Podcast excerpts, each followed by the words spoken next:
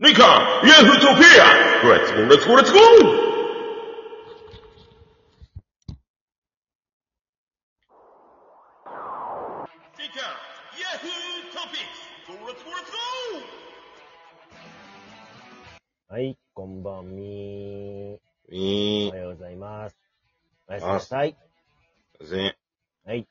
go!2回アウトピックスのラジオ特番57回目です。今日はアンポンタンこと契約はいらっしゃいませんが、アンポンタン、はい、やっていきます。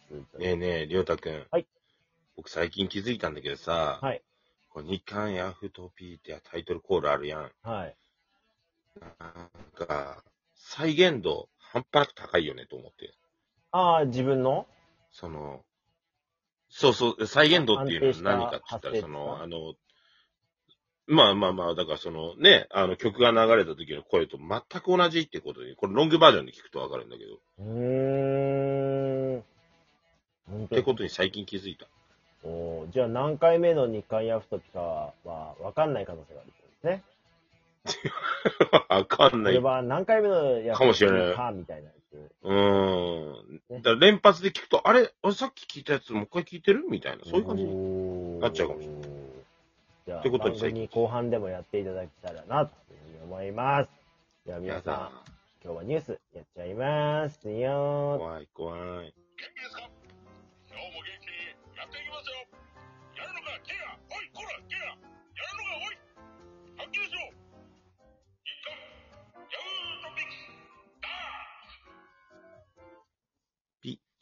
週刊ニュートピックさあ、ということで今日はね、週刊、ニュースアートランキング、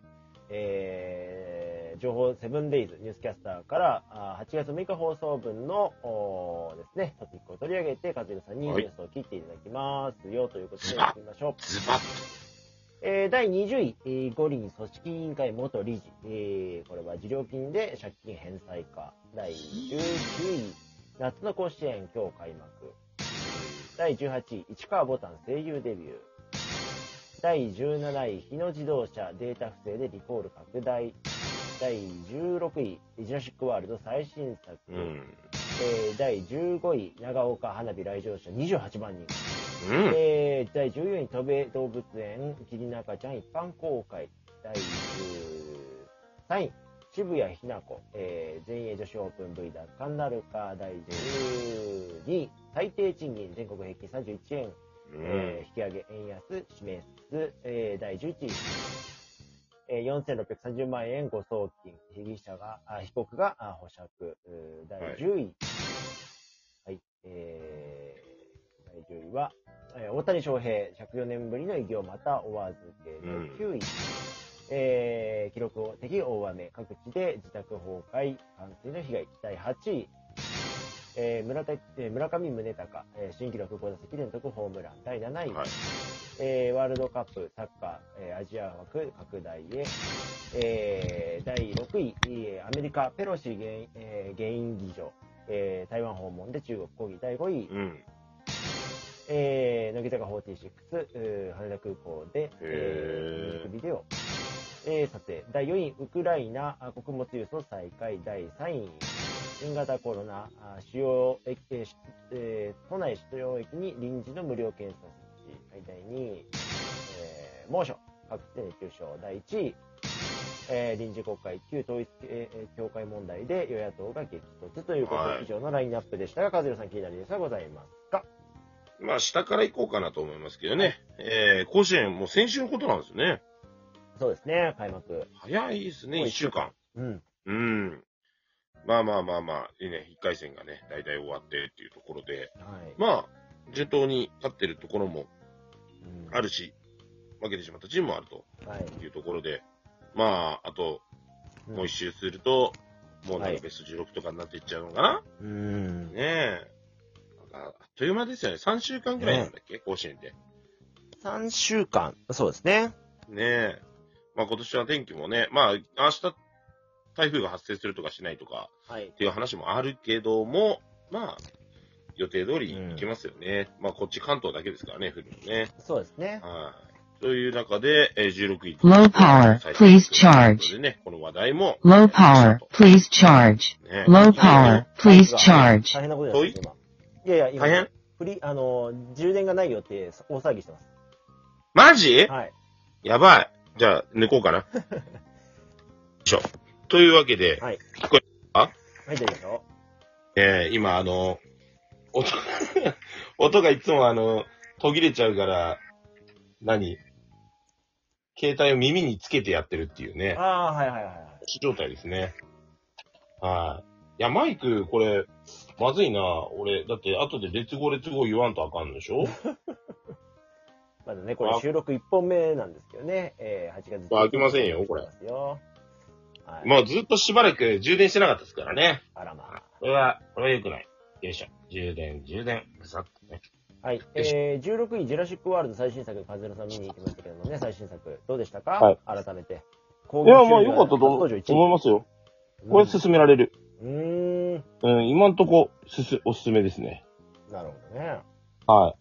あと、あれですね、大谷も、あれですね、ようやく、昨日でしたっけ？はい、8月10日。はい、昨日、ベーブ・ルースと同じっていうね、10勝、2桁ホームランっていうのをね、達成して。いや、しかし本当によく移籍しないよねって。ギリがたいのがね、大谷ってね。まあ、大谷自身というよりかは、球団が結構打算的に、やっぱ大谷がいた方が収益が上がるとかっていうことで残留してる可能性も高いのかな。エンゼルスの問題ないような気がしますよね。保有権はね、エンゼルスにあるわけでね。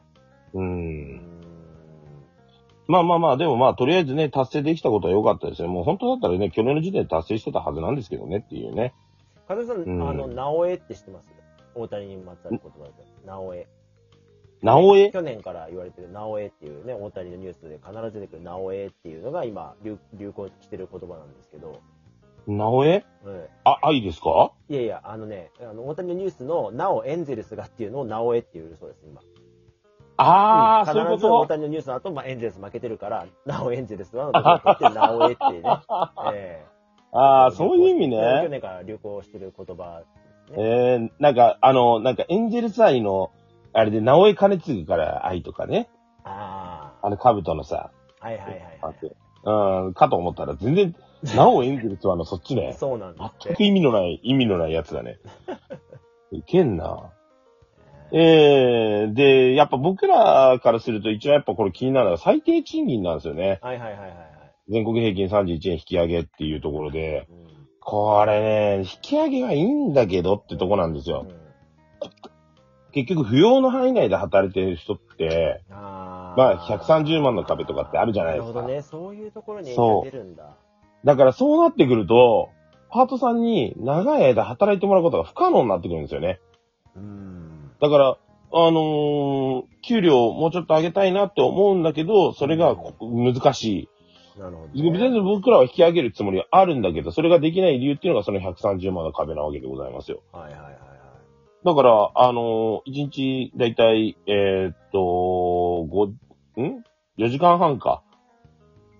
半日、4時間半ですよね。働いてもらってるパートさんが、賃金引き上げによって、一人頭ね、3.5 日ぐらいしか働けないんですよ。そうなんですか？だからそれボーナスもちょっと上げるから、そうなるともう 3.5 日ぐらいしか働けなくて、なんかその130万っていうのは、その年度末になってくると戦々恐々としますよね。あといくらいけるかどうかっていうところでね。